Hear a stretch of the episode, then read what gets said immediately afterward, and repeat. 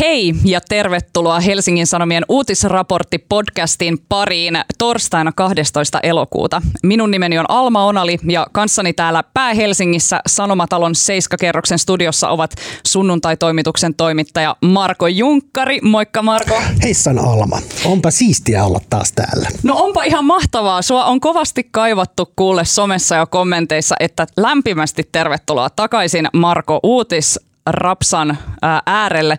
Ja tänään meillä on myös toinen sunnuntai-toimituksen vahvistus täällä, nimittäin toimittaja Jantso Jokelin. Moikka Jantso. Morjesta, morjesta. Ja tervetuloa mukaan. Hei tota, Marko, sä olet ollut lomalla toisin kuin me kesähessut. Niin tota, mikä oli sun loman kohokohta tai sait sä jonkun sellaisen oivalluksen sun lomalla, jonka sä haluaisit jakaa meille? Musta oli niin kuin miettii niin kuin takavuosi, siis yleensähän niin kuin, aina kun on lomalla, niin silloin alkaa just ne sateet ja sitten harmittaa, että silloin kesäkuussa kun oli töissä, niin silloin oli se kesän ainut hellekausi ja sitten jos kesälomaa sattuu se hellepäivä, niin, niin sitten niin kuin paniikinomaisesti uimarannalle ja on semmoinen, pitää hyödyntää ne kaksi hetkeä. Tämä kesähän oli jotenkin, tämä oli kauhean rauhoittava, että pystyi hyvin tuhlaamaan myös hellepäiviä, kun mitään muuta ei ollut. Okei, eli, eli kerta kaikkiaan... Öö sellainen kiirehtimisen jättäminen niin oli tällainen. Ei tarvinnut stressata edes hellepäivistä. Just, mahtavaa. Koska niitä oli loputtomasti. Hienoa. Eli nyt sä oot siis levänneenä takaisin täällä hommissa ja tämä onkin tällainen takaisin arkeen pläjäystä meidän tämänpäiväinen lähetys, koska tänään me puhutaan niinkin kevyistä aiheista kuin perussuomalaisista, ilmastoraportista ja budjettiriihestä sekä Talebanista. Ää, mm. Lopuksi vielä puheenaiheita pitkien kiusallisten hiljaisuuksien varalle.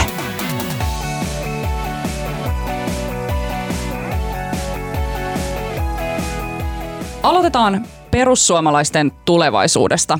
Eli Jussi halla on väistynyt puheenjohtajan paikalta ja Riikka Purra ja Sakari Puisto ovat ykkössuosikit kamppailemaan puheenjohtajuudesta ja asiasta päätetään ensi viikonloppuna perussuomalaisten puoluekokouksessa Jyväskylässä. Seinäjoella. Ei, onko se Seinäjoella no sittenkin? on. Se oli Jyväskylässä silloin 2017. Ei, mä oon lukenut ihan väärin. Voi ei, okei, Seinäjoella, sori. Hyvä, ei mennyt tota, ei tarvinnut mennä oikaisuihin asti, vaan heti pystyi tälle lennosta oikaiset täydellistä.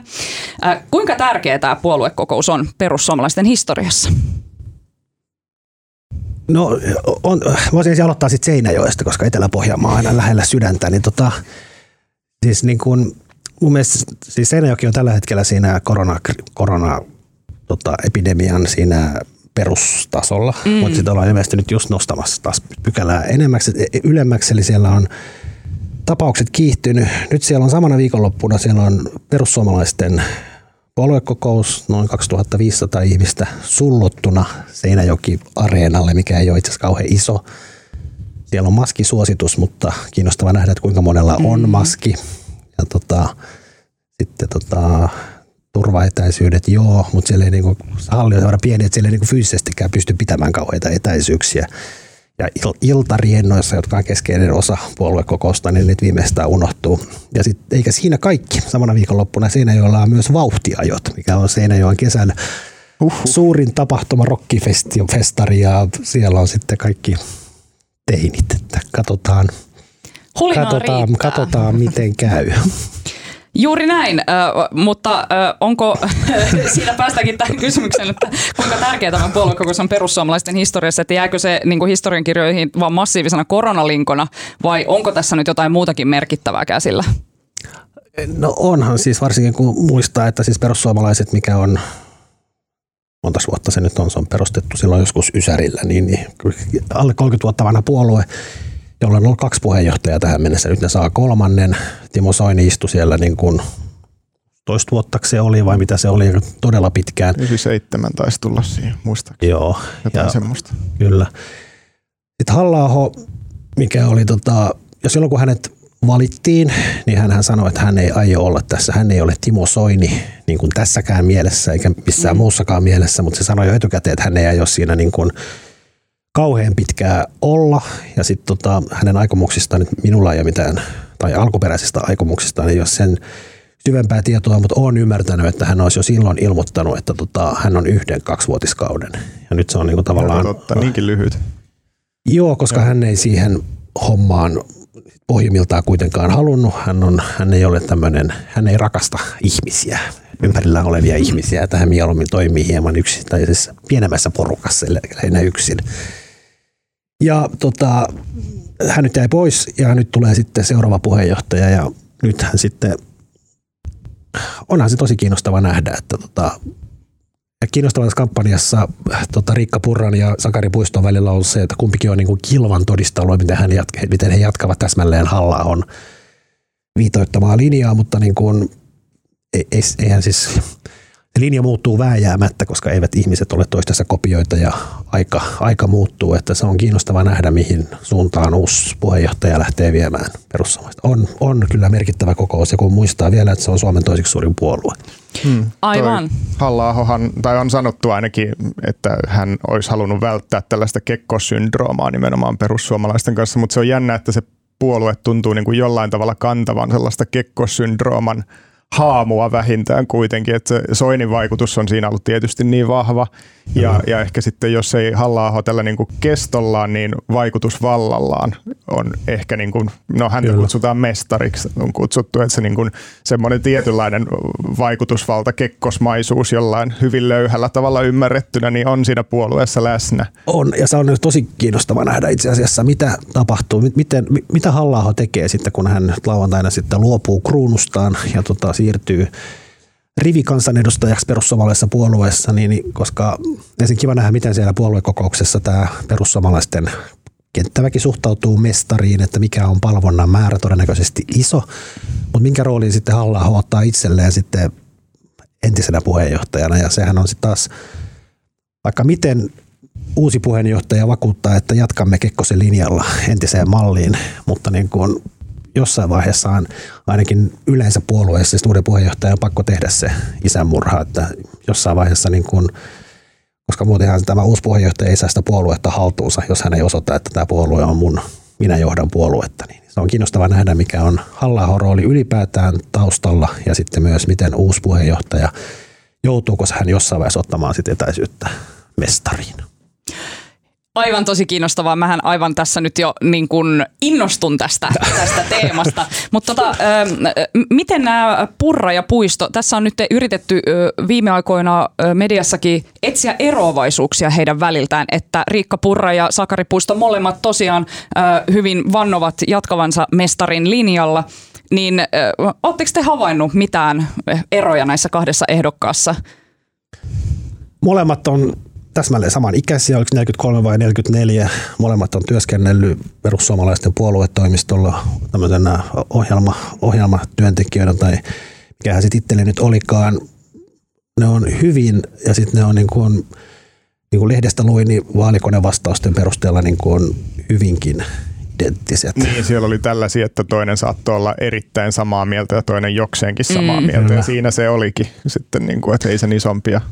Joo, no se ero on ehkä se, että siis ta, se puist, Sakari Puisto on ehkä vähän tämmöinen, hän on vähän tämmöinen niin kuin ehkä varovaisempi ja hän ei niin kuin mm. välttämättä lau, ota vaikka olisi samaa mieltä Purran kanssa jostakin asiasta, mutta Puisto ehkä ilmaisee asian vähän silleen niin kuin maltillisempi ja Purra vetää usein sitten sinne 110. Ja tota, se on, Purra on räväkämpi. Puisto on siis, tota, ja tämäkin on tosi kiehtova ilmiö. Siis, mun mielestä siis perussuomalaisilla on niin kuin siellä keskeisissä tehtävissä todella paljon tohtoreita itse asiassa.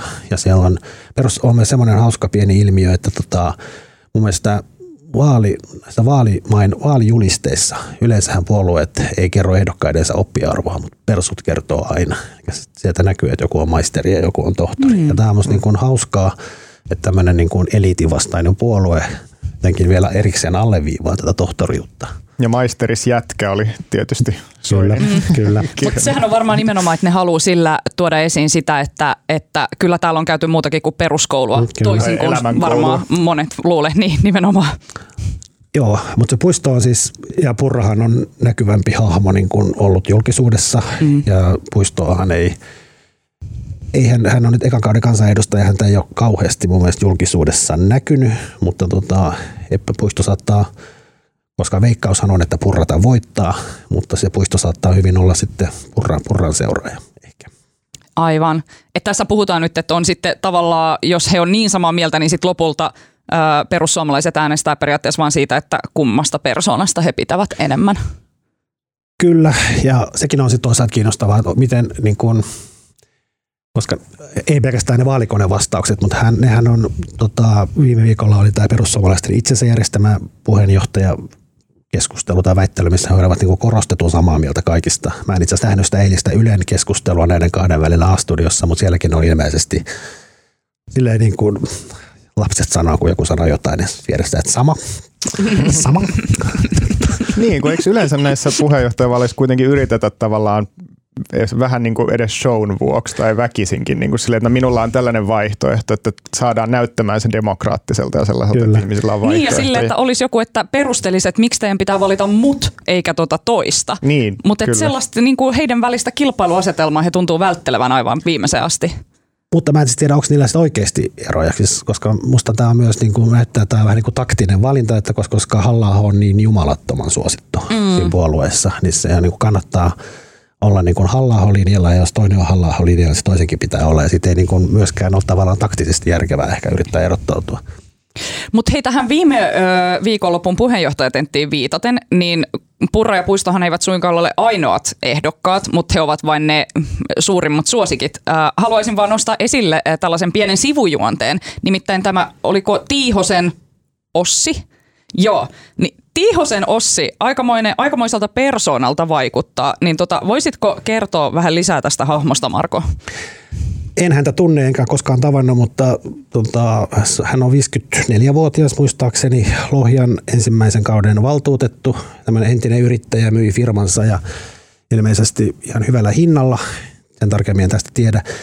Mutta hän on nyt sinne ehdolla puolueen puheenjohtajaksi ja mä mainitsin hänet pari viikkoa sitten erässä jutussa, niin mikä sitten, mistä hän tietysti oli tyytymätön tähän juttuun ja sanoi, että se on täynnä asiavirheitä, mutta hänen, keske, hänen keskeinen asiavirhe, jonka olin tehnyt, minä kutsuin häntä niin kuin rokote, rokotevastaiseksi ja hän ei kuulemma ole rokotevastainen, hän vastustaa vain koronarokotusta. Hän on niin kuin rokotekriittinen.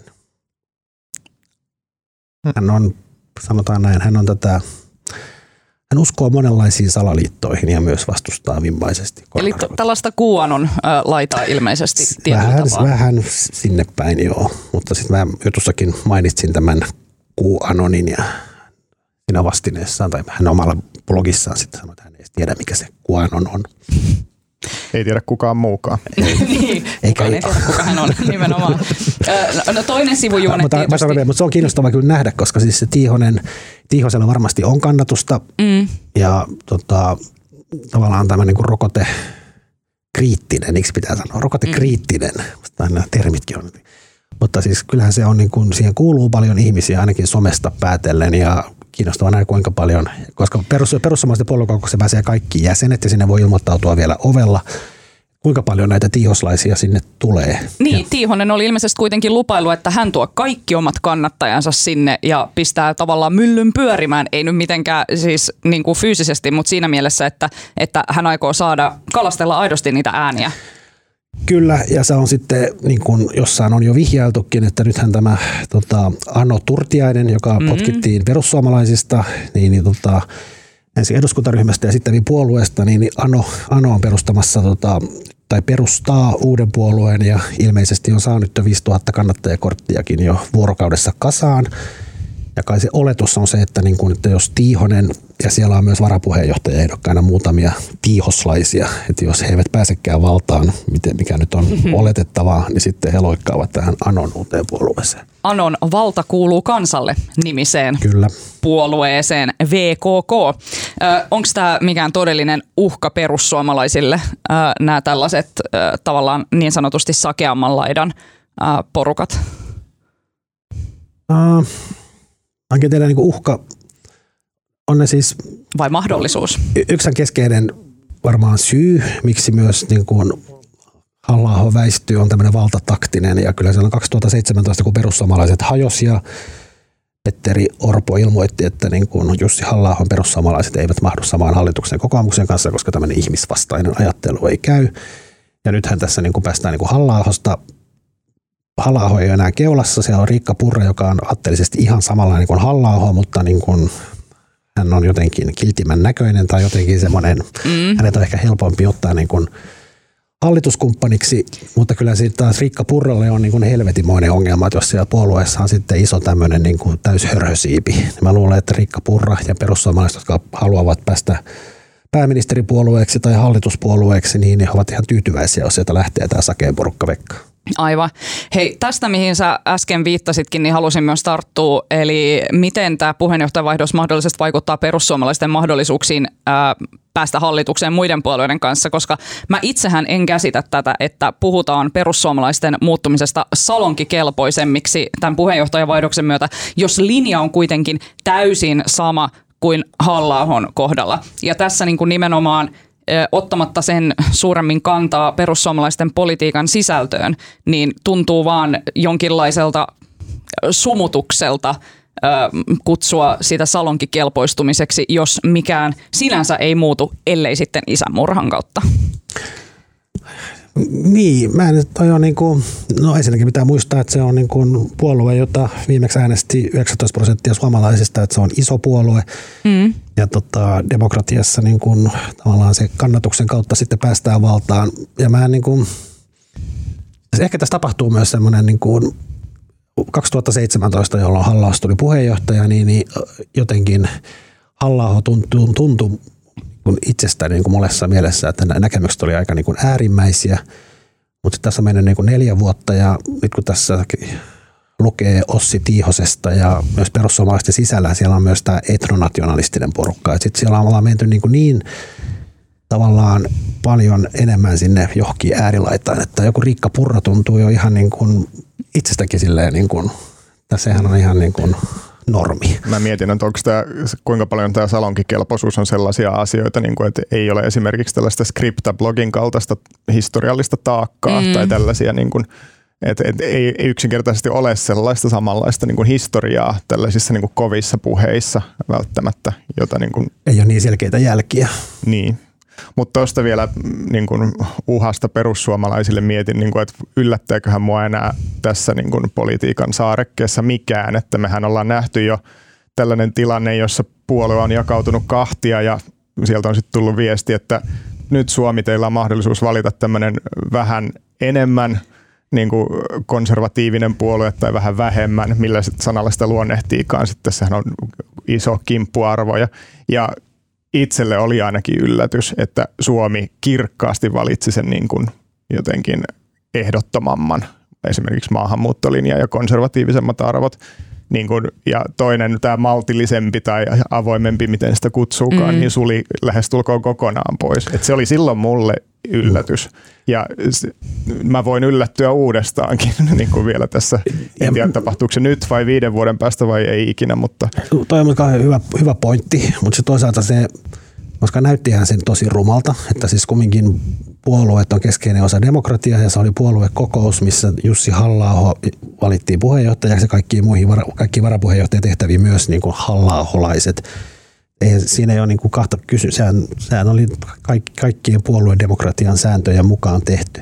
Mutta se, että sitten niin kuin häviäjät niin kuin irtaantuu puolueesta, niin kyllä se myös, niin kuin, mä en tiedä oliko se niin, kuin niin aatteellinen valinta, että valitaanko, valitaanko äärimmäinen maahanmuutto vai vähän lievempi maahanmuutto vai se, että se Timo Soinin ja Sampo Terhon ja kumppaneiden siniset oli jotenkin niin, se niin kuin tavallaan sotimus se ei vaan niin kuin näyttänyt hyvältä. Kyllä se porukka oli alusta lähtien niin kuin aika säälittävä. Että mä en tiedä, valittiinko siinä niin kuin aatteiden välillä vai siinä, että toimittu oikein vai ei. Mm. Aivan. No tota, äh, mitähän, äh, tota, jos itse olisitte siellä puoluekokouksessa ensi viikon loppuna. No mähän niin on. Kumpaa äänestäisitte? tai siis ei edes kumpaa, vaan ketä näistä viidestä?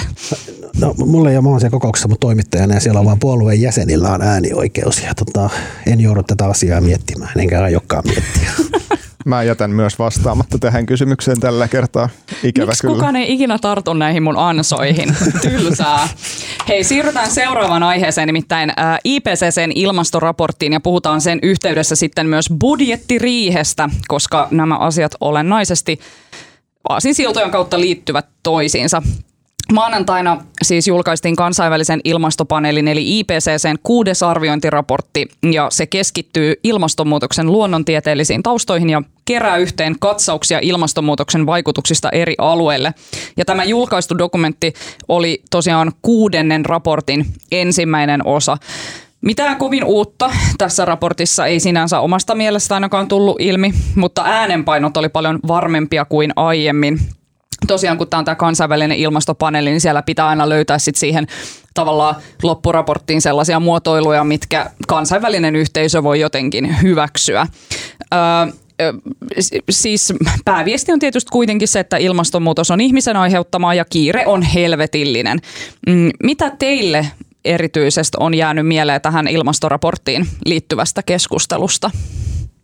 No päällimmäisenä ehkä niinku se siinä, että en nyt muista heti toista tällaista vastaavaa raporttia, kun mun, mun niinku aikuisiellä, kun on näitä seurannut, niin se on tuntunut menevän jotenkin vähän silleen, että ensinnäkin meillä on aina ollut joku aikaikkuna, jossa meidän täytyy toimia. Et nyt tämä asiantuntijaryhmä tulee maailman eteen ja sanoo, että nyt meillä on 15 vuotta aikaa reagoida, nyt meillä on 10 vuotta aikaa, 7, 3 ja sitten se jossain vaiheessa tuntuu hyppivän niin kuin edestakaisin niin kuin joku niin kuin tietokoneen lataustiedoston se download, että 20 vuotta, 3 vuotta, 5 vuotta, 7 vuotta ja näin. Ja sitten muodostui vähän ehkä semmoinen sekavakin himmeli, että onko nämä ihan imaginäärisiä tällaiset, niin kuin, että ai sitten alkaa katastrofi, jos nyt ei se, juuri seitsemäs vuodessa, niin nyt anteeksi pitkä alustus, mutta nyt tuntui, niin kuin, että tässä raportissa oli ensimmäistä kertaa tällainen, että ei ole enää mitään aikaa, että se on nyt välittömästi pitää tehdä kaikki ikään kuin, että hihat käärien ja toimeen lapio käteen ottaen ikään kuin, niin kuin nyt mm. ei enää mitään selityksiä. Se oli ehkä tässä niin kuin semmoinen piristävä, Joo. piristävä jotenkin uusi sävy totta kai tämmöinen urgenssi on ollut tässä ilmasto Niin kuin uutisoinnissa ja näissä, näissä koko ajan, että ei, ei tässä ole silleen niin kuin haluttu ostaa aikaa, mutta mä, silti.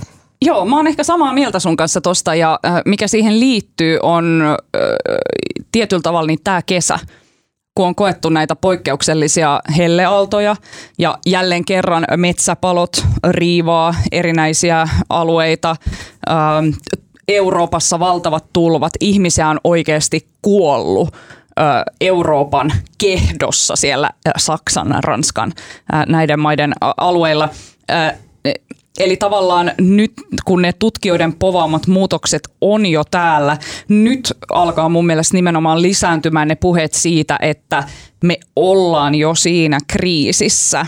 Mm. Eikä niin, että jos me ei nyt tehdä jotain, niin se kriisi tulee, vaan oikeastaan me ollaan jo ohitettu joitakin sellaisia tiettyjä ää, tipping pointteja, että asioita alkaa tapahtua.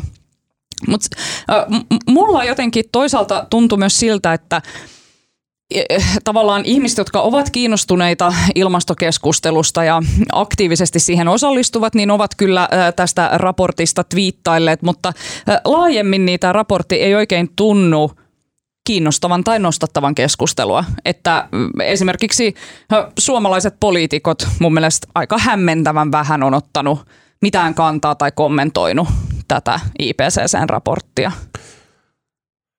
Niin, siis musta siinä näissä, aina kun se raportti ilmestyy, niin, niin sitten siinä on kaikki tiedotusvälineet tekee, sitten se on kaksi päivää A-studiossa ja Hesari tekee aukeama kaupalla ja se on niin kuin iso juttu ja sitten se vähän niin kuin sit siirrytään loppuviikkokohde ja muihin mm. aiheisiin.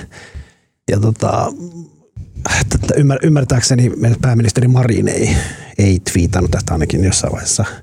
Ihmeteltiin, ei maanantaina twiitannut tästä asiasta, tästä rapsasta mitään, mikä tota, oli sinänsä kiinnostavaa. Mutta siis mua kuin, jotenkin tämän viikon aikana mä oon kuin, jotenkin vähän niin kuin menettänyt uskoa edustukselliseen demokratiaan.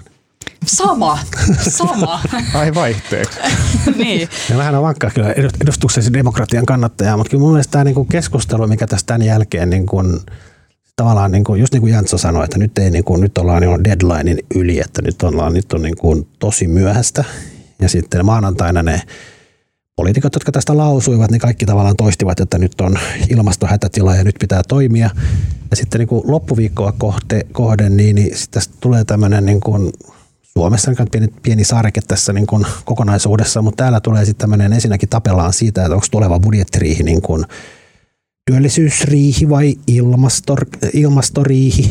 Ja sitten tapellaan siitä, että niin kun, tota, se, että maataloudessa ei ole tehty tota, juurikaan, tai tila, näkyy tilastoissa, että ka, käytännössä kaikilla muilla että, sektoreilla energiantuotannossa, liikenteessä, jätehuollossa, teollisuudessa on tapahtunut niin kuin merkittäviä tota, päästötasojen niin kuin alentumisia viimeisen kymmenen vuoden aikana. Maataloudessa ei ole tapahtunut käytännössä mitään, mikä johtuu hyvin erinäisistä syistä, mutta joka tapauksessa pylväikkö on niin kuin, suurta muutosta ei ole tapahtunut. Sitten tapeltiin tota, vihreiden Ohisalo ja Saarikko tappeli siitä, että niin kuin, pitäisikö maataloudenkin tehdä jotain ja miksi Ohisalo syyllistää maanviljelijöitä ja sitten tota, nyt tänään oli Hesarissa Teemu Luukan mainio juttu siitä, miten tota, hänen kuuntelemat lähteet hallituksesta on sanonut, että, tota, että ei välttämättä nyt budjettiriihessä syyskuun alussa vielä pysty tekemään, kun tota, tämä tota, hallituksen pitkään valmistelema tämmöinen ilmastostrategia ei ole vielä valmis. Se valmistuu vasta lokakuussa, että ei ole niin kuin tavallaan pohjapaperia ja sitten hän taas Ohisalo twiittaili tänään, että, mm. niin kuin, että on näitä raportteja aika monta ja ne tavallaan ne keinot on tavallaan olemassa ja nyt pitäisi vaan niin kuin tehdä päätöksiä. Ja taisi Lee Anderson olla niin kuin samalla linjalla, että nyt ei kyllä tarvitse odottaa enää yhtään rapsaa, mutta jotenkin tämä niin kuin, sanotaan sen maanantain päättäväisyyden jälkeen tämä loppuviikko on ollut musta vähän sille uskoa rapauttavaa. Joo, joo, mulla on tullut sama fiilis, että siinä tänäänkin Hesari on uutisoinut jopa tästä, että että osa puolueista pitää ongelmallisena, että vihreät vaativat päätöksiä tehtäväksi ensi vuoden budjettivalmistelun yhteydessä, vaikka pohjaselvityksiä ei ole täysin valmiina. Niin jotenkin, mä jotenkin myös yhdyn tähän näkemykseen, että kyllä kaikenlaisia selvityksiä on jo valmiina ja kriisi on aivan erittäin hyvin tiedossa. Siltikään se ei vaan tunnu olevan jostain syystä se poliittinen agenda numero yksi, koska mullekin on tullut tällä viikolla jotenkin niin sellainen vahva tunne siitä, että mitä väli on millään muulla, jos me ei onnistuta tässä.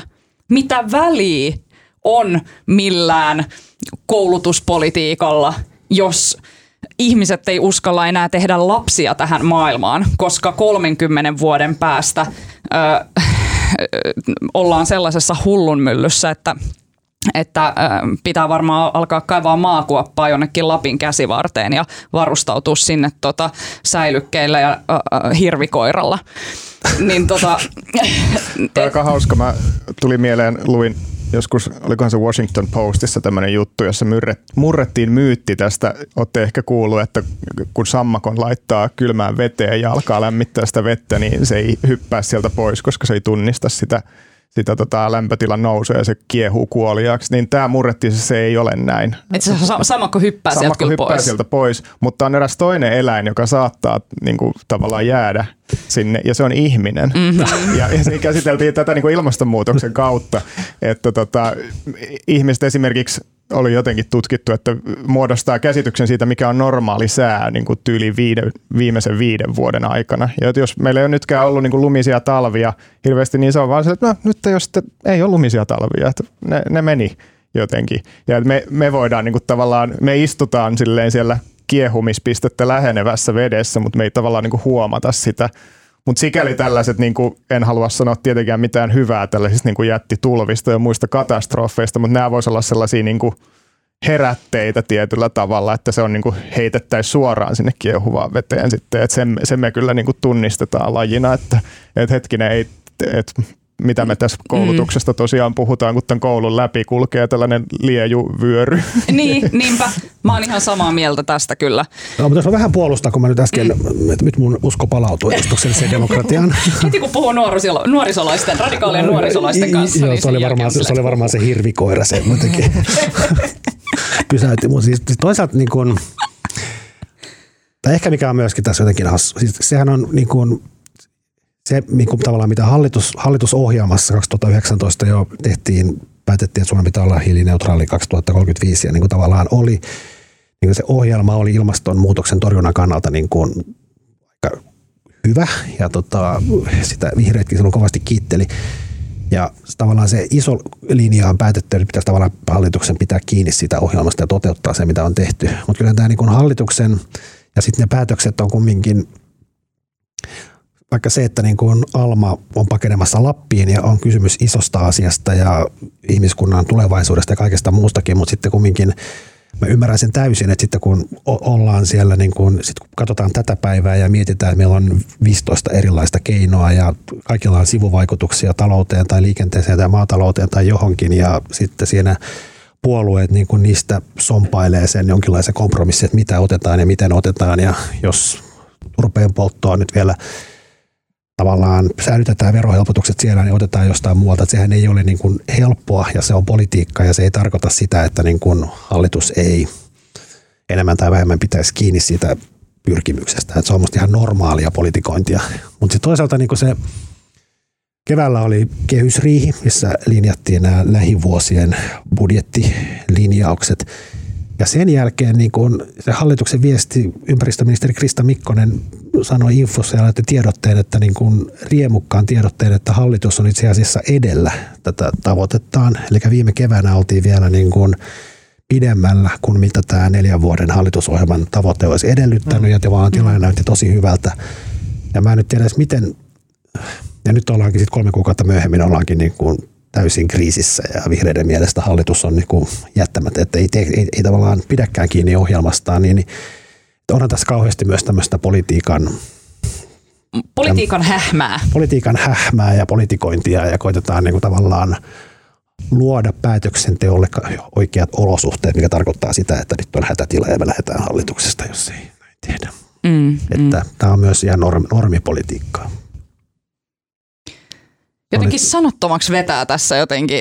Tämä, viikko on ollut just tämän ilmastoraportin ja sitten näiden budjettiriihi kamppailujen ja muiden takia jotenkin suht, suht masentava. Sitten mietin vaan sitä, että mitä tapahtuu esimerkiksi seuraavien eduskuntavaalien jälkeen – että tällähän hetkellä hallituspohja on kuitenkin hyvin myönteinen näitä ilmastotekoja kohtaan. Ja toki täytyy sanoa, että onhan Suomen ilmasto ohjelma tällä hetkellä yksi kunnianhimoisimpia, mitä maailmasta löytyy, että monessa muussa paikassa sille ilmastopolitiikalle viitataan aivan kintaalla, mutta että että just et tuntuu, että politiikka on tällainen neljän vuoden aikajana ja kaikki just se hähmä, mitä siihen liittyy, niin jotenkin sopii vaan hirveän huonosti tällaisen valtavan globaalin yhteisen kriisin hoitamiseen, niin vaan pohdiskelee sitä, että mikä siihen auttaisi. Että olisiko se sitten esimerkiksi se joku,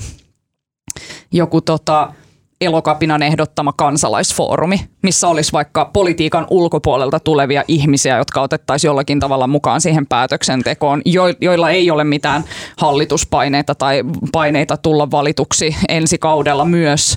Tai pitäisikö jotenkin, en mä tiedä, miten sen ilmastopolitiikan saisi eroteltu sellaiseksi saarekkeeksi, että ihmisten ei tarvitsisi pelätä jonkun oman poliittisen uransa takia siksi, että ne tekee niitä päätöksiä, mitä tämä tilanne vaatii, mutta joista kukaan ei tietystikään tykkää.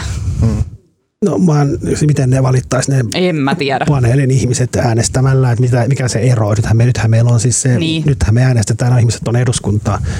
Ja tota, ei missään nimessä mitään tämmöisiä erillisiä paneeleita, että meillä on 23 on eduskuntavaalit ja jokainen voi äänestää silloin myös ilmastonmuutoksesta. Ja tota, mutta en mä nyt ihan noin lohduton olisi. Tota, Suomessa itse asiassa kaikki puolueet suhtautuu niin kuin kaikki, siis jopa perussuomalaiset niin kuin ovat monen kertaan sanoneet, että he, he, he niin kuin eivät kiistä ilmastonmuutoksen olemassaoloa.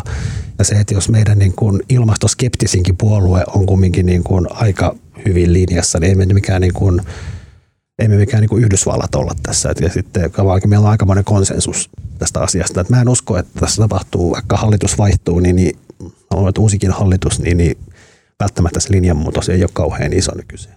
Mutta mitä ne toimet sitten on? Äh. Mut en, en mä nyt siitä tiedä, mutta niin kuin. Tässä on paljon sellaista, mikä tapahtuu niin kuin ei, ei haluaisi tietenkään sanoa näin, mutta sille just itsekseenkin, että uusiutuvasta energiasta tulee vaan niin kuin kannattavampaa mm. kuin kivihiilestä ja muusta. Ja, ja näin, että en halua pestä käsiämme tällaisella, mutta heitän vaan tänne joukkoon tämmöisenkin, että tietyt asiat mm. niin kuin tässä tavallaan tapahtuu silleen piinallisen hitaasti tavallaan mm. asian vakavuuden nähden, mutta kuitenkin että niitäkin on kansainvälisiä tämmöisiä niin kuin isoja asioita. Tämä on val- kansallisvaltioita huomattavasti suurempi asia, mutta täällä on mm. sitten näitä just, että sata suuryritystä tuottaa mitä 70 prosenttia maailman kaikista kasvihuonepäästöistä, että mitäs, mm. mitäs sillä sitten tehdään niin kuin jossain Suomen kokoisessa maassa esimerkiksi päätöksenteossa tämmöiselle asialle. On, näin on. Ja sitten kyllähän niin kuin iso osa siitä, Suomessahan on päästöt liikkaantunut, en muista prosentteja, mutta siis kumminkin huomattavasti niin kuin 2000-luvullakin. Ja eihän niistä, osa niistä on totta kai valtion säätelyn kiristymistä ja uusi, uudenlaisia vaatimuksia ja standardeja, mutta kyllä käsittääkseni suurin osa siitä on niin kuin myös ihan yritysten omaehtoista toimintaa ja sitä on myös tavallaan kehitys tapahtuu koko ajan riippumatta siitä, mitä hallitus tekee.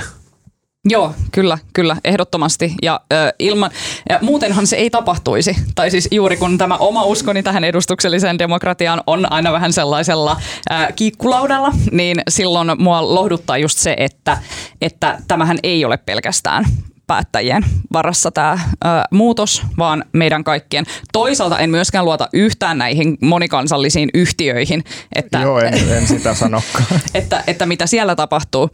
Ö, jotenkin vielä tästä ilmastoraportista ehkä sen verran, että mikä siinä tuli tietysti selville, niin oli se, että aika suuri konsensus on nyt siitä myös, että tämä Pariisin sopimuksen 1,5 asteen keskilämpötilan nousuun pysähtyminen, niin tota, se on menetetty.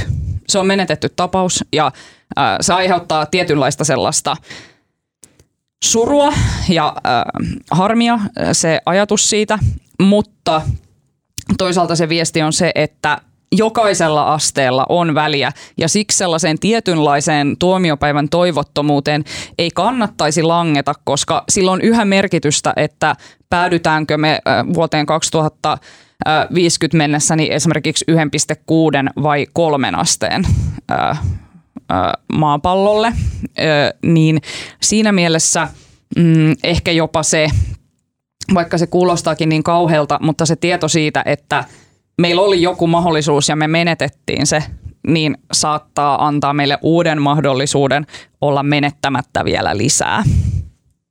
Juuri näin. Hyvin no sanottu. niin, sitten. Saanko mä kysyä Alma vielä? Joo. Miksi sulla hirvikoira oli mukana siellä Lapissa? Hirvikoira, no kato sitä varten, että siinä vaiheessa kun säilykkeet on syöty ja Syöt muut, koiran. niin ei vaan sitten mä lähden sen koiran kanssa metälle. Niin, tai itse asiassa mun olisi pitänyt sanoa, siis mullahan on Lapin porokoiran pentu tällä hetkellä. Ja siellä Lapissa niin se porokoirahan on oikeastaan se, mikä mun pitää sinne ottaa mukaan. Eli se olisit jonkun poroja? Joo, joo, nimenomaan. Se on, kuule, siinä vaiheessa kun maailma palaa, niin kyllä on vapaata riistaa tota, ihan kaikki. I tell you. Mä ja mun mesikoira siellä sitten jolkotetaan poro, poro tota, tokkien perässä. Oli muuten, teidän olisi pitänyt nähdä Mesin naama, kun mä alkuviikosta sadelenkillä vein sitä ulos ja kun mä kerroin sille IPCCn ilmastoraportista ja sanoin, että Mesi, tätä pimeätä ja vetistä keliä on muuten luvassa sunkin elämän aikana aika paljon enemmän. Sille tuli sellainen thousand mile stare koiran pennulle. Ihan oikeasti tyhjä katse. Siirrytään seuraavaan. Nyt pitäisi hälytyskelloja Nimenomaan, että ihan oikeasti kuka haluaa kiusata koiranpentuja? Mm. Näköjään ihmiskunta. siirrytään Taleban. tota, tämä kivojen uutisten äh, riemuralli vaan jatkuu. Äh, Yhdysvallat on tämän kesän aikana vetäytynyt pois Afganistanista. Ja samalla ääri-islamistinen Taliban-järjestö on vallannut useita maakuntia ja ihan viimeisten päivien aikana saanut haltuunsa ihan merkittäviä kaupunkeja ja ne joukot lähestyy jatkuvasti maan pääkaupunkia Kabulia, jota on toistaiseksi pidetty jossain määrin turvallisena tai no turvallisempana paikkana kuin näitä syrjäisempiä maakuntia, missä Taleban on pitänyt valtaa. Ja arvioiden mukaan tämä pääkaupunki Kabul ei myöskään kestä enää kauan. Nämä Af- Afganistanin hallitus, jota siis Yhdysvaltain joukot ovat äh, tukeneet ja kansainvälinen yhteisö, niin se ei pysty pistämään sille kampoihin ja tämä on tapahtunut yllättävän nopeasti tämä järjestön eteneminen. Yhdysvallat ei juurikaan välitä enää siitä, että mitä Afganistanissa tapahtuu, eikä vaikuta välittävän kukaan muukaan. Välitättekö te? Jantso, sä välität, eikö niin? On sitä aika, vakavana tässä seurannut ja miettinyt, niin että mitä, mitä järkeä tässä kaikessa on, kun tässä mm. tuntuu vielä, niin että historia toistaa itseään aika, aika rajulla tavalla. Että tämähän me ollaan nähty esimerkiksi 80-90-luvun vaihteessa, kun tota, Yhdysvallat soti Neuvostoliittoa kumoon Afganistanissa ja tarjosi sinne sotilaallista apua. Ja sitten tota, tämä oli tämän Charlie Wilsonin demokraattipoliitikon semmoinen oikein sydänveriprojekti. Ja sitten kun oltiin tavallaan saavutettu sillä se voitto, niin hän olisi vielä niin kuin sitten, että hei nyt rakennetaan sitten kouluja ja teitä ja sairaaloita ja muita. Ja ketään ei enää kiinnostunut se millään tavalla ja se jätettiin sitten sinne. Ja, ja tästä valtatyhjiöstähän se Taleban sitten syntyi siellä, joka on niin, ihan niin kuin järkyttävää historiaa, jota me eletään edelleen.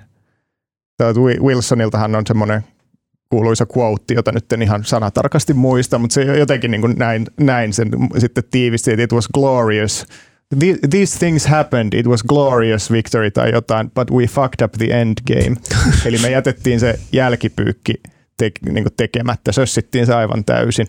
Ja sitä tavallaan me eletään edelleen tavallaan tätä rekyyliä, että, että nyt, nyt siellä on ollut 2000-luvun ajan – sotilaanille läsnäolo, joka on taannut siellä niin kuin jonkinlaisen rauhan ja esimerkiksi ihmisarvon naisille ja, ja, ja siellä on kasvanut sukupolvi, joka on pystynyt kouluttamaan itseään ja tota, nyt, nyt sieltä sitten vetäydytään ja Taleban ottaa niin kuin kaiken takaisin.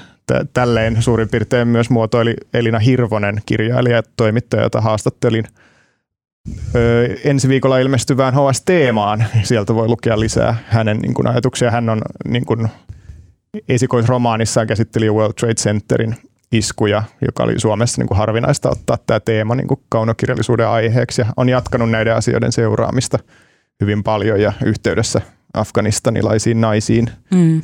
ö, ihan säännöllisesti ja siellä niin kuin kauhulla tavallaan todistetaan sitä tämänhetkistä tapahtumaketjua. Aivan, sillä tämä Talebanin paluu valtaan, että mitä se sitten tarkoittaisi, no ainakin just tätä, että sharia-laki palaa Afganistaniin ja se tietää muun muassa naisten aseman merkittävää huonontumista ja siellä varmaan kohta tulee partapakko miehille ja muuta vastaavaa. Naiset ei saa enää kulkea ulkona ilman miehen läsnäoloa. Mitäs kaikkea muuta mukavaa siihen sarjalakiin oikein kuuluukaan. Taleban on esittänyt neuvotteluissa olevansa muuttunut järjestö, eli mitä se sitten ikinä tar- eri tavalla ääri-islamistinen kuin ennen. Ö, mutta mitään demokratiaa tai ihmisoikeuksia kunnioittavaa kehitystä ei todellakaan ole näkyvissä.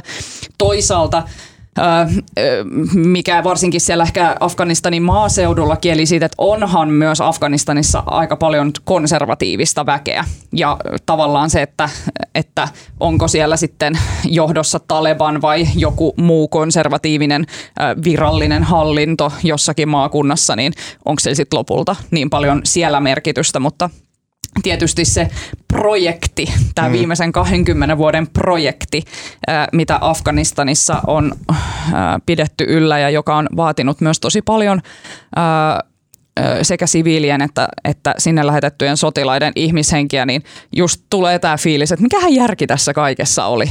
Mm. No, mulla oli tällainen vähän epäkorrekti rinnastus, että mulle tuli, kun kuulit nyt taas niin kuin pitkästä aikaa Talebanista, kun se ollut jotenkin just siellä 2000-luvun alussa, niin mulle tuli sellainen niin kuin hirveällä tavalla retro olo mm. tai semmoinen hyi, ihan niin kuin tulisi jotkut leveälahkeiset housut yhtäkkiä, että ei niin, se oli hirveän huono idea. Ne on tulossa takaisin kans ihan tiedoksi niin, vaan, että, että, että kaikki huonot ilmiöt 2000-luvun alusta palaa takaisin. No siis tämähän tarkoittaa sitä, että Suomeen luultavasti myös evakuoidaan afganistanilaisia, jotka ovat työskennelleet Suomelle operaatioiden aikana, koska Suomikin on kuitenkin osallistunut näihin rauhanturvaoperaatioihin Afganistanissa. Ilmeisesti Yhdysvalloissa on myös myönnetty ainakin 5000 tällaista viisumia sellaisille ihmisille, jotka on työskennellyt. Mä en tiedä, onko tilanne nyt viime päivinä parantunut, mutta siis muistaakseni viime viikolla luin jonkun jenkki-uutisen, miten tavallaan joo, Yhdysvallat lupas, että ne, että ne pelastaa kaikki nämä jenkki-sotilaita auttaneet mm. tulkit ja siellä on ollut tuhansia ja tuhansia paikallisia ihmisiä auttamassa, tätä, auttamassa jenkkejä, että ne auttaa ne pois maasta, koska he ovat varmaan ensimmäisenä siellä Talebanin tappolistalla nämä tyypit ja heille on luvattu, ja, tota, mutta ne on jumittunut jonnekin byrokratian loukkojen takia, että ei ne ole päässyt pois maasta. Ne on edelleen siellä ja se Taleban lähestyy koko ajan näitä kaupunkeja, missä nämä tyypit on, eikä se niin kuin etene mihinkään.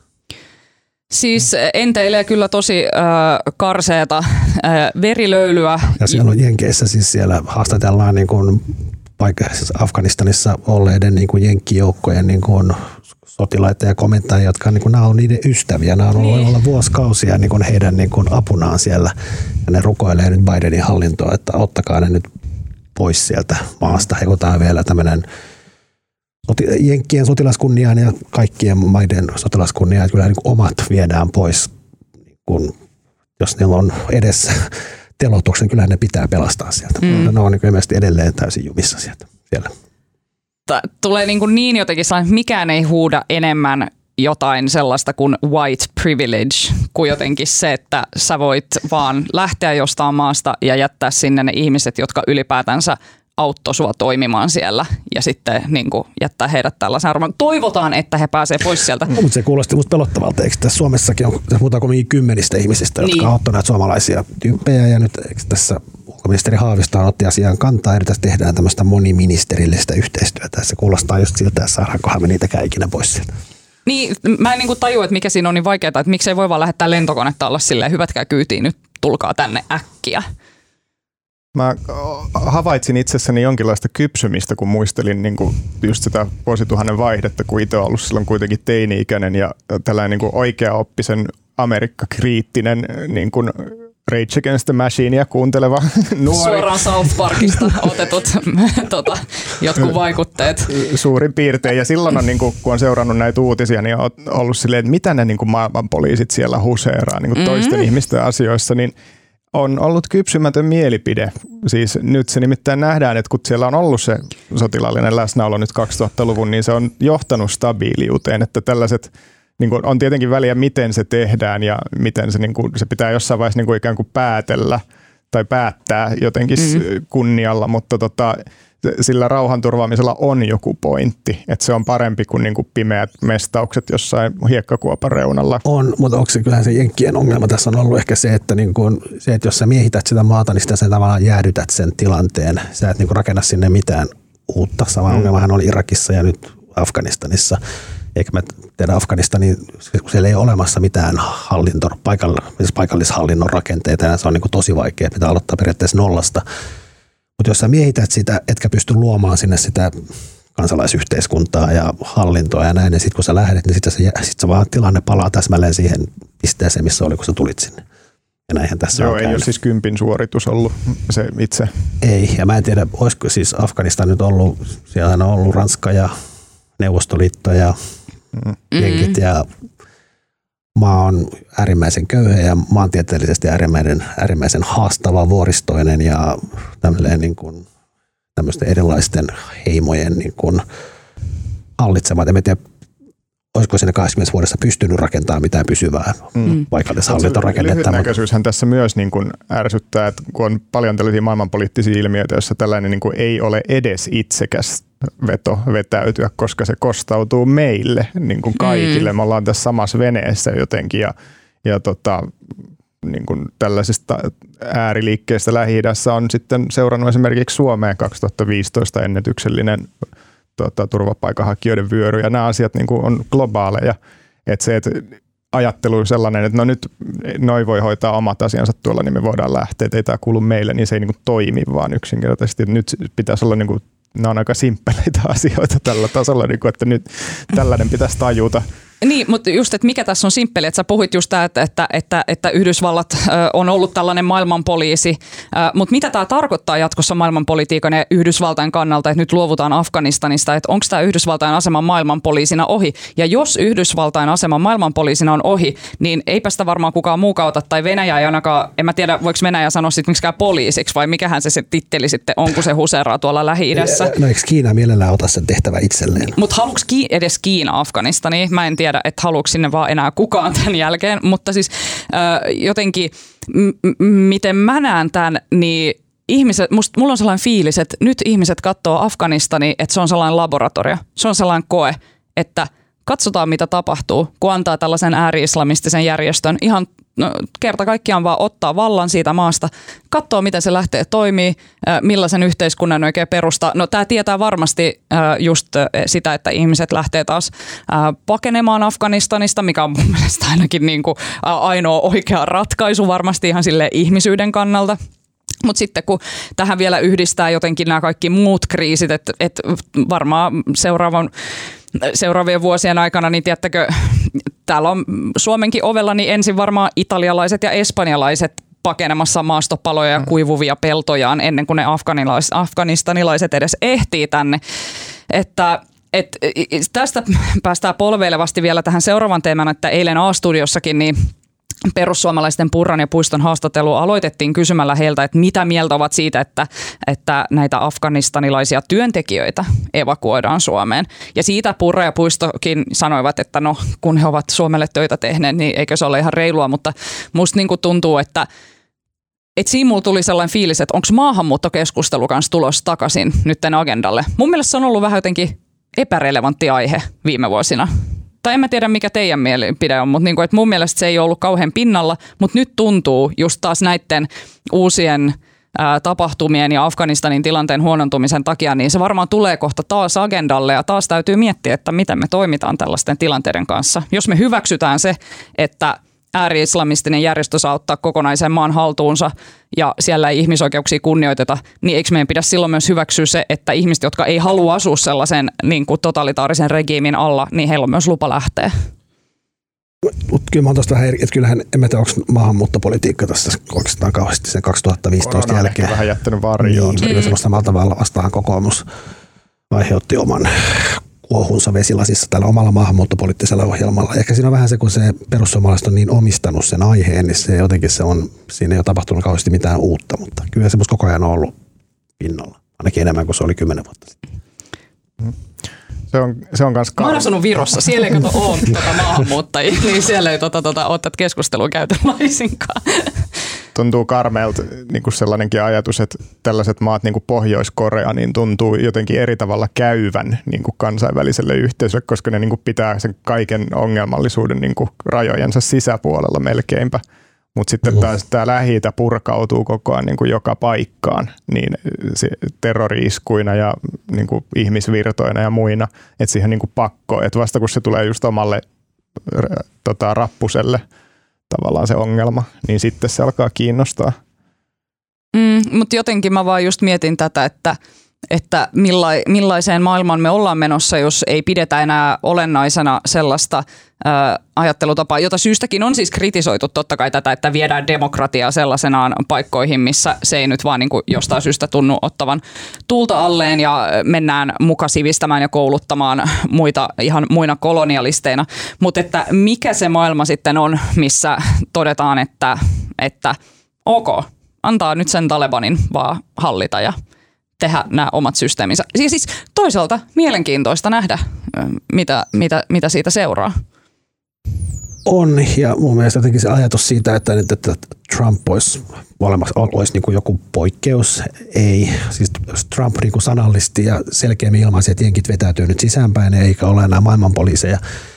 Ja Biden on nyt ollut, käynyt Euroopassa ja ollut kaikille kiva, mutta en, mä, mä en usko, että se tavallaan sisäänpäin kääntymispolitiikka niin kuin Bidenin aikana välttämättä kauheasti muuttuu. Ei, se on niin kuin, se on, ja ehkä tuon aiheen kanssa on sellaista jonkinlaista kyllästymistä, että jos jossain on niin kuin sama semmoinen meihem vuosikymmeniä, niin kuinka ihmiset jaksaa olla niin kuin tavallaan kiinni, sitoutuneita jotenkin siihen, vaikka tietenkin pitäisi olla.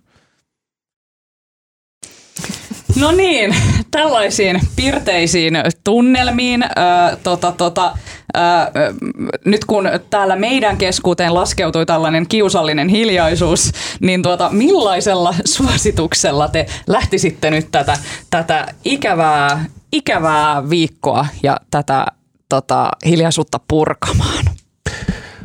Mä voisin suositella yhtä juttua. Tämän eräs, eräs ystäväni eilen mulle itse asiassa linkkasi sanoi, että luet tämä, tämä on tota New Yorker-lehdestä – Tämä on ilmestynyt kesäkuussa. Tämä oli tota, tämän jutun otsikko on, uh, otsikko on How Conservative Activist Invented the Conflict Over Critical Race Theory. Mm. Oletko lukenut tätä? Joo. Ja se oli musta jotenkin, onko sitä mainostettu täällä? Ei. Tämä oli musta jotenkin, tota, tämä niin kuin kriittinen rotuteoria on tämmöinen termi, joka niin kuin, josta nyt on Jenkki konservatiivit on tästä nyt vauhkonnut pari vuotta. Ja se tarkoittaa siis, tarkoittaa siis sitä, että tavallaan valkoisten täytyy tunnustaa, tunnistaa omat etuoikeutensa ja ymmärtää, että yhteiskunnassa on rakenteita, jotka niin kuin tavallaan estävät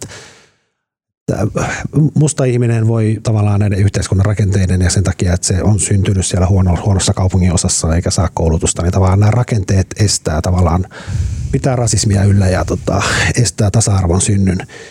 Mutta tämä oli, tota, tämä oli kiehtova juttu. Tämä kertoo tämmöinen tota, mm,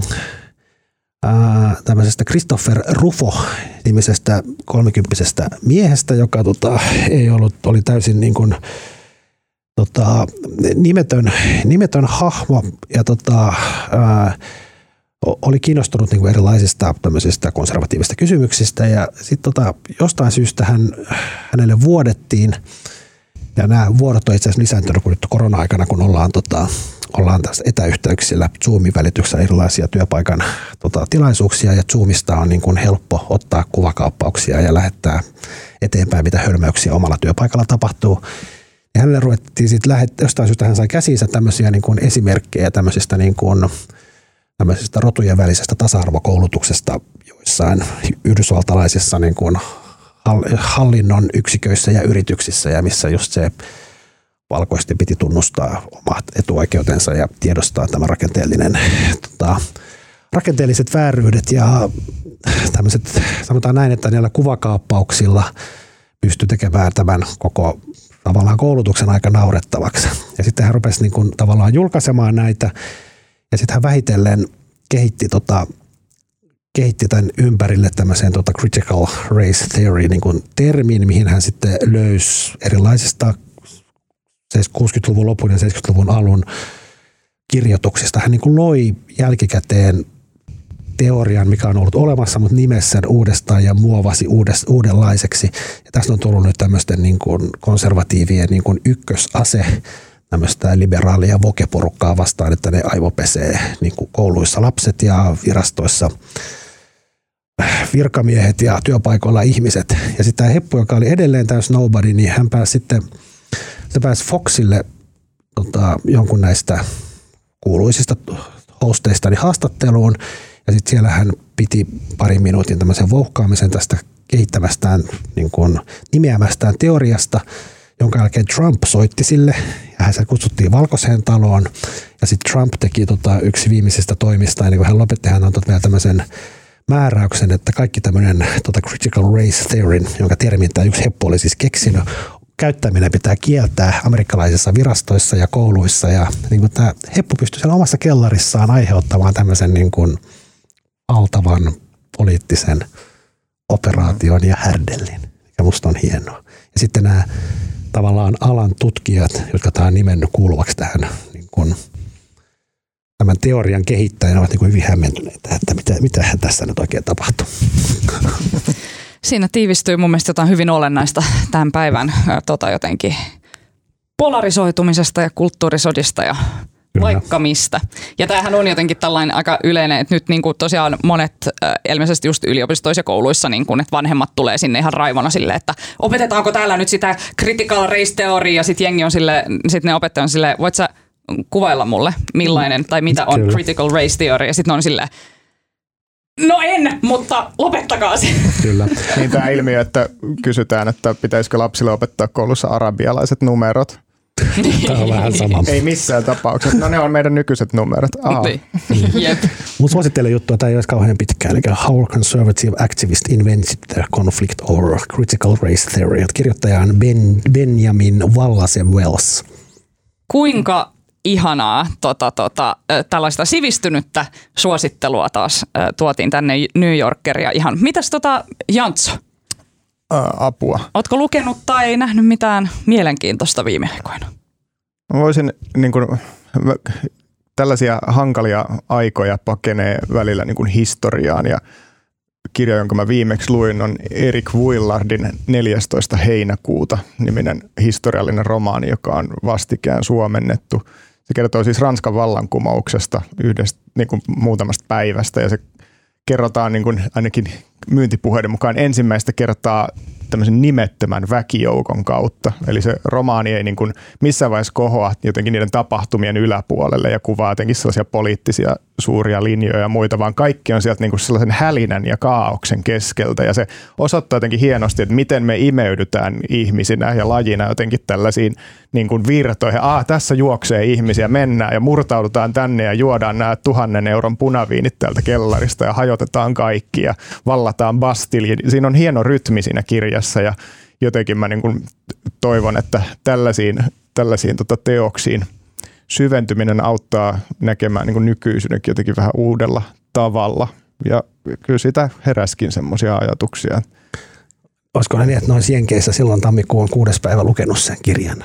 Joo, tuli kieltämättä tämä vertaus mieleen ja silleen karmivallakin tavallakin, että mä oon kuulunut itse tällaisiin niin Ranskan vallankumouksen romantisoijiin, mutta sitten siinä on se niin kuin vaarallinen kysymys, että näkeekö kaikki kapinalliset itsensä tällaisina romanttisina sankareina, että kun meillä on tämä Delacroixan kuuluisa tissimaalaus Ranskan mm. vallankumouksesta, niin entäs joku maalais Kapitolin tapahtumista sellaisen, että siellä on tämä puhujapönttö kädessä, pipo päässä, vähän ja niin kuin maalattu jotenkin tosi teatraaliseen asentoon, tai tämä shamaanikaveri, mm. sille, että se niin kuin, kapinallisuuden romantiikka, sehän on Ranskan vallankumouksesta itse asiassa peräisin. Ennen sitä meillä ei ollut tällaista ajatusta, että kapinallisuus on jotenkin rock uskottavaa, mm-hmm. vaan se oli vain niin kuin kao, niin kuin maailman suistumista sijoiltaan, niin me ollaan paljon velkaa edelleen sieltä 1700-luvun lopusta alkaneille tapahtumille meidän ajattelussa tosi kiinnostava suositus. Mä niinku toisaalta on silleen, että joo, mä haluan lukea ton kirjan, toisaalta mä oon silleen, kuulostaa tosi raskalta. Mä oon jäämässä nyt lomalle ja mä en varmaan halua niinku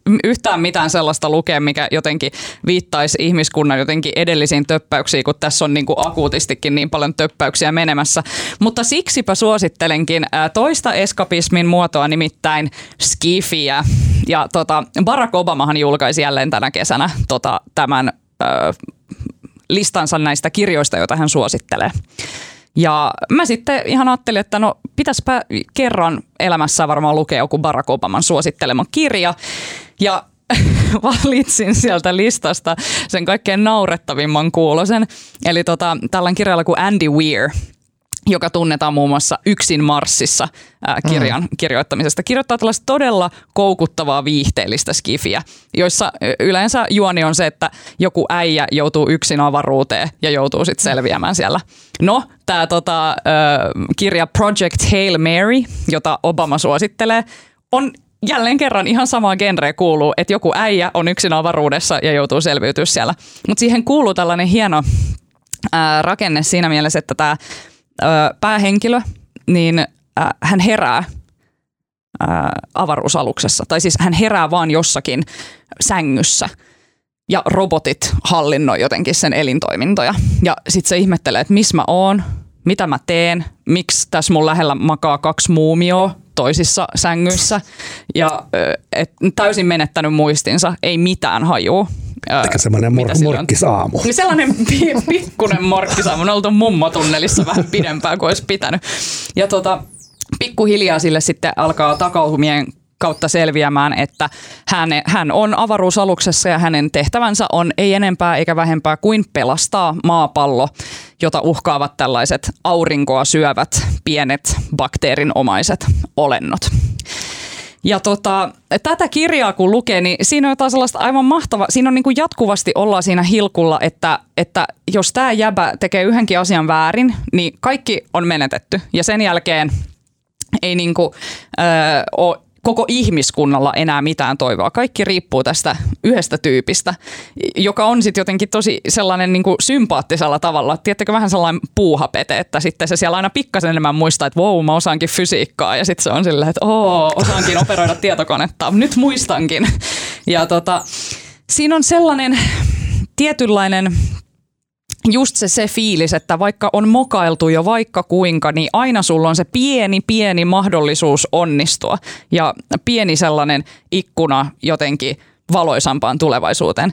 Tässä oli vielä sellainen twisti, että mä jouduin lukemaan tämän kirjan ruotsiksi koska sitä ei vaan ollut englanninkielisenä meidän kirjastoissa. Mä en tiedä, onko sitä suomennettu vielä, mutta Uppdrag Hail Mary ää, nimellä löytyy siis myös ruotsinkielinen versio tästä kirjasta. Ja mun se on mahtavaa, siis mun täytyy vielä niin kuin sanoa, että mulle ruotsi on mun lapsuudesta, ää, niin kuin lapsuuden kieli. Ja jostain syystä mä liitän siihen sellaisen tietynlaisen humoristisuuden. Ja tämähän on niin kuin, se Andy Weir kirjoittaa tosi niin kuin, tällaista hauskaa tekstiä. Äh, mutta ruotsiksi, niin se on vielä potenssi kaksi. Niin mä suosittelen, että jos suinkin vaan löytyy rahkeita, niin lukekaa tämä kirja ruotsiksi. Se on todella ylentävä ja äh, mukava kokemus. Et sä luet mun Ranskan vallankumouskirja ja mä luen tuon ruotsiksi. Joo, sovitaan näin. äh, hei, suuret kiitokset äh, tästä uutisraportista Marko Junkkari. Kiitos. Suuret kiitokset Jantso Jokeliin. Kiitos. Äänen ja kuvan ja kaiken muun ihanan meille tekee tänään Mikko Peura. Meille saa lähettää kaikkea ihanaa ja kivaa palautetta at uutisraportti esimerkiksi Twitterissä. Ei muuta kuin voikaa hyvin ja ensi viikkoon. Kiitos.